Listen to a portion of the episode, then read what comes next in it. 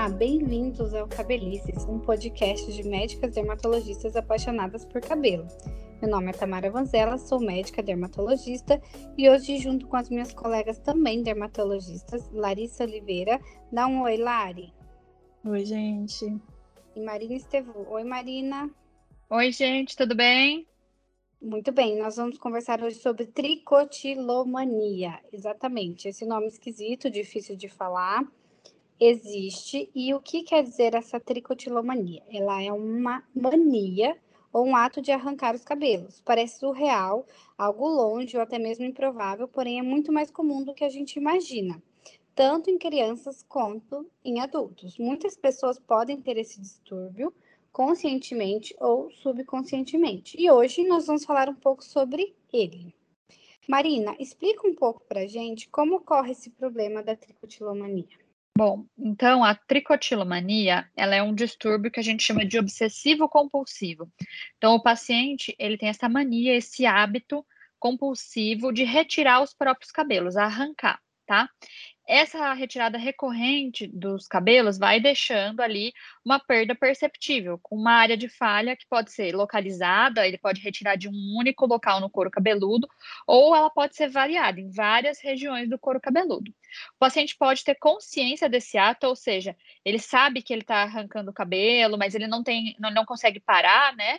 Assim como geralmente o paciente costuma roer a unha, ele sabe que ele está roendo a unha, mas ele tem esse hábito que ele não consegue parar, ou às vezes até sub, consciente, ele não nota que ele está arrancando o cabelo, né? Não é uma consciência completa, ele vai perceber depois que a gente só explica, que a gente mostra a falha, que a gente explica o diagnóstico para ele.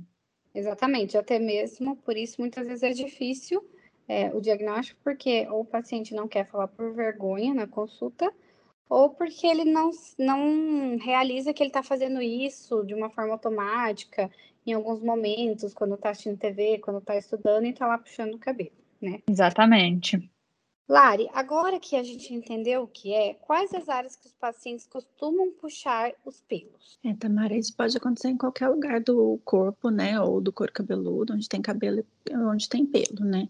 Mas, em geral, são áreas que têm um alcance mais fácil, né? Onde a mão alcança mais fácil. Por exemplo, na região da lateral da cabeça, é, que a gente chama de região temporal, ou na região parietal, que é um pouquinho mais para cima, mais lateralizado, mas em geral poupas lugares onde a mão é mais difícil de alcançar, né? Por exemplo, na nuca, que não é um lugar que habitualmente se manipula tanto, né?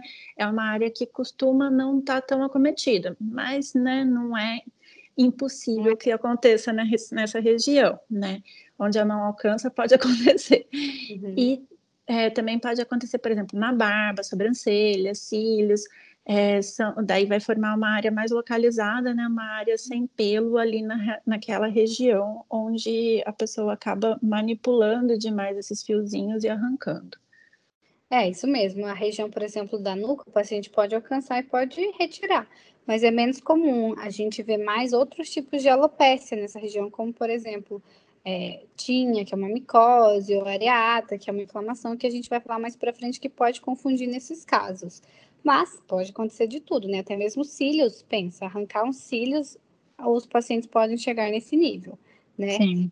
É uma coisa é, complicada e a gente precisa, de, é, precisa tratar. Então, a gente sabe que é, a, tamanho é a mania que pode estar associado a outros distúrbios psiquiátricos. E falando desses distúrbios, Marina, quais são os mais associados à tricotilomania?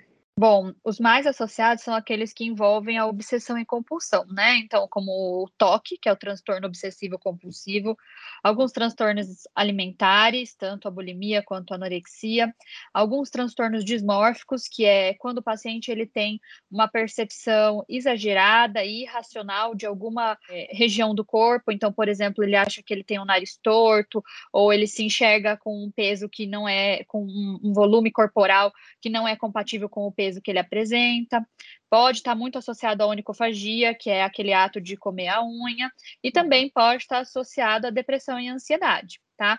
É, em muitos casos, a tricotilomania ela se inicia após um evento emocional forte, né? Um evento estressor. Então, geralmente, quando tem um falecimento de alguém próximo, um fim de relacionamento ou até um estresse financeiro, tá? É, uma coisa que a gente até vê na consulta, quando o paciente declara que faz, às vezes ele fala, ah, isso aconteceu depois de eu perder alguém, e gerou um estresse, né? Não é uma coisa fácil de lidar. Os pacientes acabam sofrendo muito com isso. Eles evitam convívio social para evitar um julgamento, porque ainda há muito preconceito de achar que a pessoa é louca, de achar que ela poderia parar de fazer isso, né?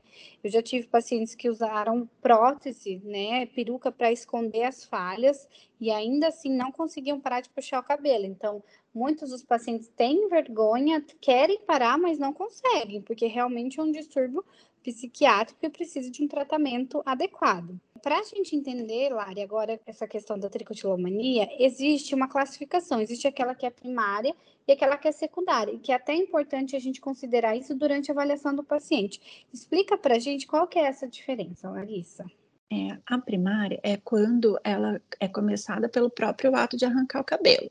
Ou uhum. seja, antes não tinha nenhuma doença ali naquela região, né? A próprio ato de arrancar mesmo que gerou a perda. A secundária já seria quando tem alguma doença no couro cabeludo e o paciente começa a puxar o cabelo naquela região. Então, a gente vê isso às vezes em pacientes, por exemplo, que tem alopecia areata, que a gente já tem podcast sobre isso, né? Se você quiser ouvir lá, a alopecia areata é uma região que fica uma falha de cabelo, e daí, quando o tratamento começa a acontecer e o cabelo começa a nascer, às vezes para testar se está funcionando, fica puxando aquele fiozinho e aí acaba tendo uma tricotilomania secundária em cima de uma área que ele já tinha alopecia areata, né? Ou pode acontecer também em outros casos, por exemplo, prurido, né, coceira intensa na região, daí desencadeia aquele hábito de ficar manipulando aquela região e mesmo depois que a coceira já passou, continua com aquele hábito ali de ficar puxando na região e arrancando os fios. É, já tive paciente que começou com uma doença e evoluiu com a tricotilomania, justamente na ansiedade de querer ver se está crescendo, ficava toda hora colocando, é. toda hora puxando, vendo, e aí chegava com a tricotilomania. Até alguns pacientes que eu já vi com dermatite seborreica mais avançada, que tinham crostas uhum. no couro cabeludo, e aí ele fica naquela tentativa de arrancar a crosta e acaba também arrancando o fio, né? E aí vai fazendo ali uma falha que não é causada pela dermatite seborreica, mas pelo ato mesmo ali dele manipular o couro cabeludo naquele local. É, então existem essas duas formas, uma que começa do nada, o paciente, e outra que começa depois de um problema capilar né? Agora que a gente já sabe bastante sobre a tricotilomania, Marina, qual é a maneira da gente suspeitar dessa doença quando o paciente vem na consulta? Contando que muitas vezes ele não vai falar para a gente, ou porque ele tem vergonha, ou porque ele ainda não tornou isso consciente. É, então, como a gente comentou, nem sempre é um diagnóstico fácil, né? Eu acho que uma porcentagem pequena dos pacientes chegam falando: olha, realmente eu arranco o cabelo aqui nessa região e tá ficando uma falha, o que, que eu faço para tratar? O que a gente começa a notar, na maioria das vezes, é que na grande maioria são falhas localizadas, né? Então o paciente ele faz em algum lugarzinho específico. Aquela região ou ela vai estar tá sem cabelo, ou ela vai estar tá com os cabelos quebrados muito próximo da raiz, que às vezes o paciente não consegue tirar o cabelinho desde a raiz, ele vai puxar e o cabelo acaba quebrando bem curtinho, né? Essas placas elas não são simétricas ou regulares, geralmente, por exemplo, como a gente vê redondinha na alopecia areata, elas são um pouquinho mais irregulares e são mais frequentemente nessas áreas de alcance que a gente já comentou anteriormente. Quando a gente faz um teste que a gente chama de teste de tração, e que quando a gente tem uma doença do couro cabeludo, ela pode estar positiva, que é aquele ato que a gente faz um puxinho no cabelo, não tão forte, né? Faz uma traçãozinha ali, esse teste de tração geralmente é negativo. Por quê? Na grande maioria dos casos, o paciente não vai ter a doença de base do couro cabeludo. Se ele tiver alopecia, ela vai ser positiva pela alopecia areata. Mas no caso único da tricotilomania, se eu fizer a tração leve, não vai ter cabelo que vai se soltar. Uma outra coisa que ajuda bastante a gente é aquele aparelhinho que a gente faz em praticamente todas as avaliações capilares, que é o dermatoscópio, né? A lente de aumento, que vai ver algumas alterações no fio mesmo, que é uma alteração de como esse fio se quebra. A gente dá alguns nomes, como tulip hair, flame hair, ou às vezes até algumas hemorragias por conta desse puxinho mais forte ali no couro cabeludo, que vão sugerir que aquela falha está sendo causada por alguma forma de arrancamento do fio mesmo. É, exatamente, Marina. Existem vários sinais durante o exame que nos levam a pensar na tricotilomania. Muitas vezes a gente pode confundir com outras doenças de couro cabeludo que também levam a falhas localizadas e às vezes é necessário uma biópsia, né? Lari, falando dessas outras doenças que podem nos confundir na hora do exame, quais são esses diagnósticos diferenciais da tricotilomania? O que, que a gente tem que pensar como diferencial quando a gente vê o paciente? É, alguns diagnósticos diferenciais que podem parecer, mas não são, né, a tricotilomania, por exemplo, a alopecia areata, que a gente já comentou, né, que são essas falhinhas circulares, mas na areata geralmente fica sem cabelo nenhum na região, né, e a gente, através da tricoscopia, às vezes consegue diferenciar, às vezes precisa mesmo de uma biópsia para fazer a diferenciação nos casos mais difíceis. Também pode ter, parecer bastante a alopecia por tração, que é aquela que quando tem uma tração contínua no fio, gerando a perda daquele fio. Por exemplo, rabo de cavalo muito apertado, penteado muito apertado, um mega hair muito pesado, né? É, ou alguma prótese capilar, presilha, essas coisas que, que fica fazendo uma tração contínua no mesmo lugar também pode é, fazer a perda dos fios. Outra coisa que parece, mas não é tricotilomania, é a tinea capitis, que é a micose do couro cabeludo. Geralmente essa é mais comum em criança, não é tão comum em adulto, é, mas geralmente tem algumas outras coisas juntos. Geralmente descasca, pode coçar, pode ter uma inflamação tão intensa a ponto de fazer pus, crosta, que não é tão comum na tricotilomania né?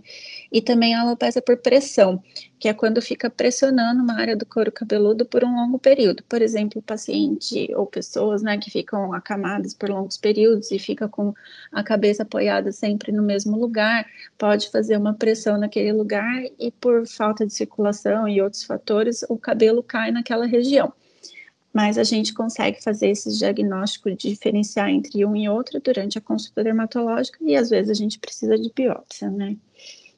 Isso, exatamente. Então, falha localizada, a gente tem que pensar nesses, nessas hipóteses.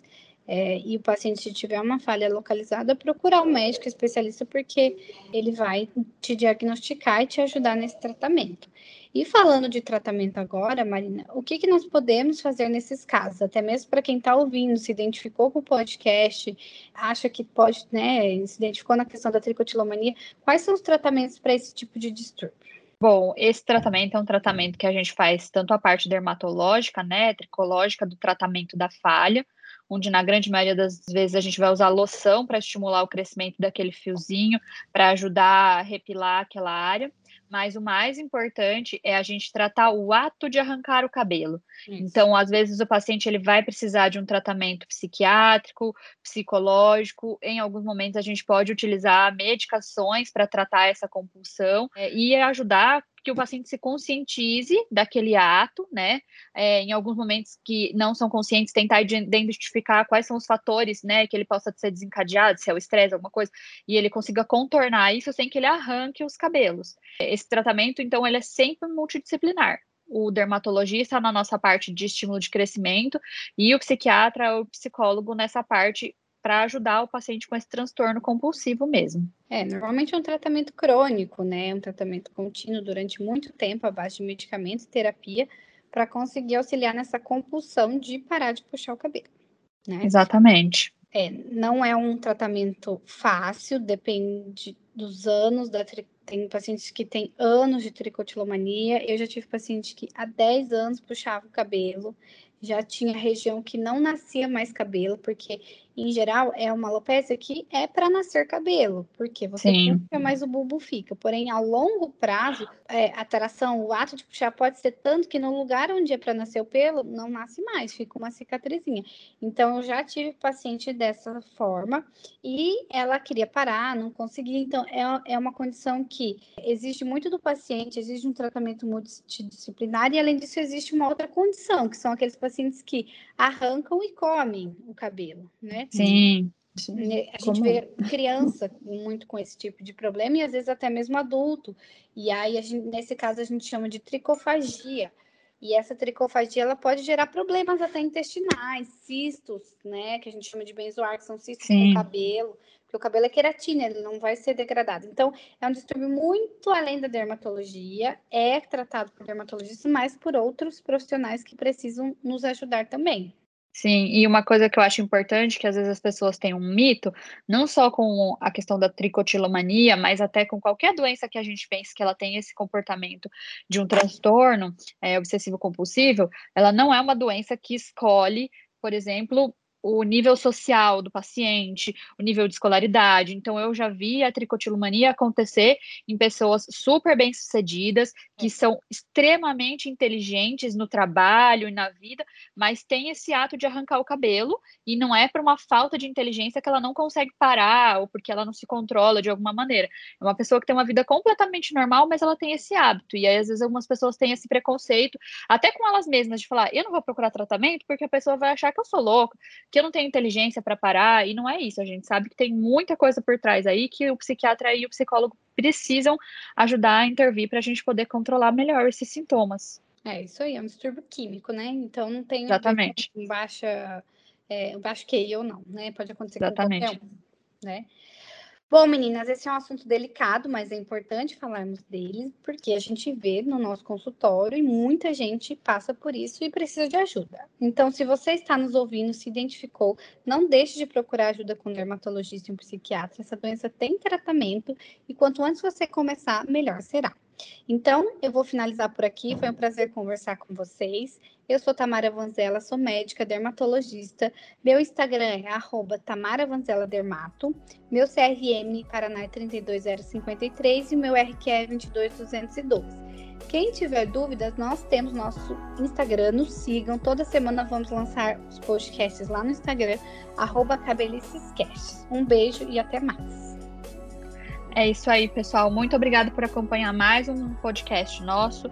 Eu sou Marina Estevô, médica dermatologista com o CRM de São Paulo 162107, com o registro de especialista 67744.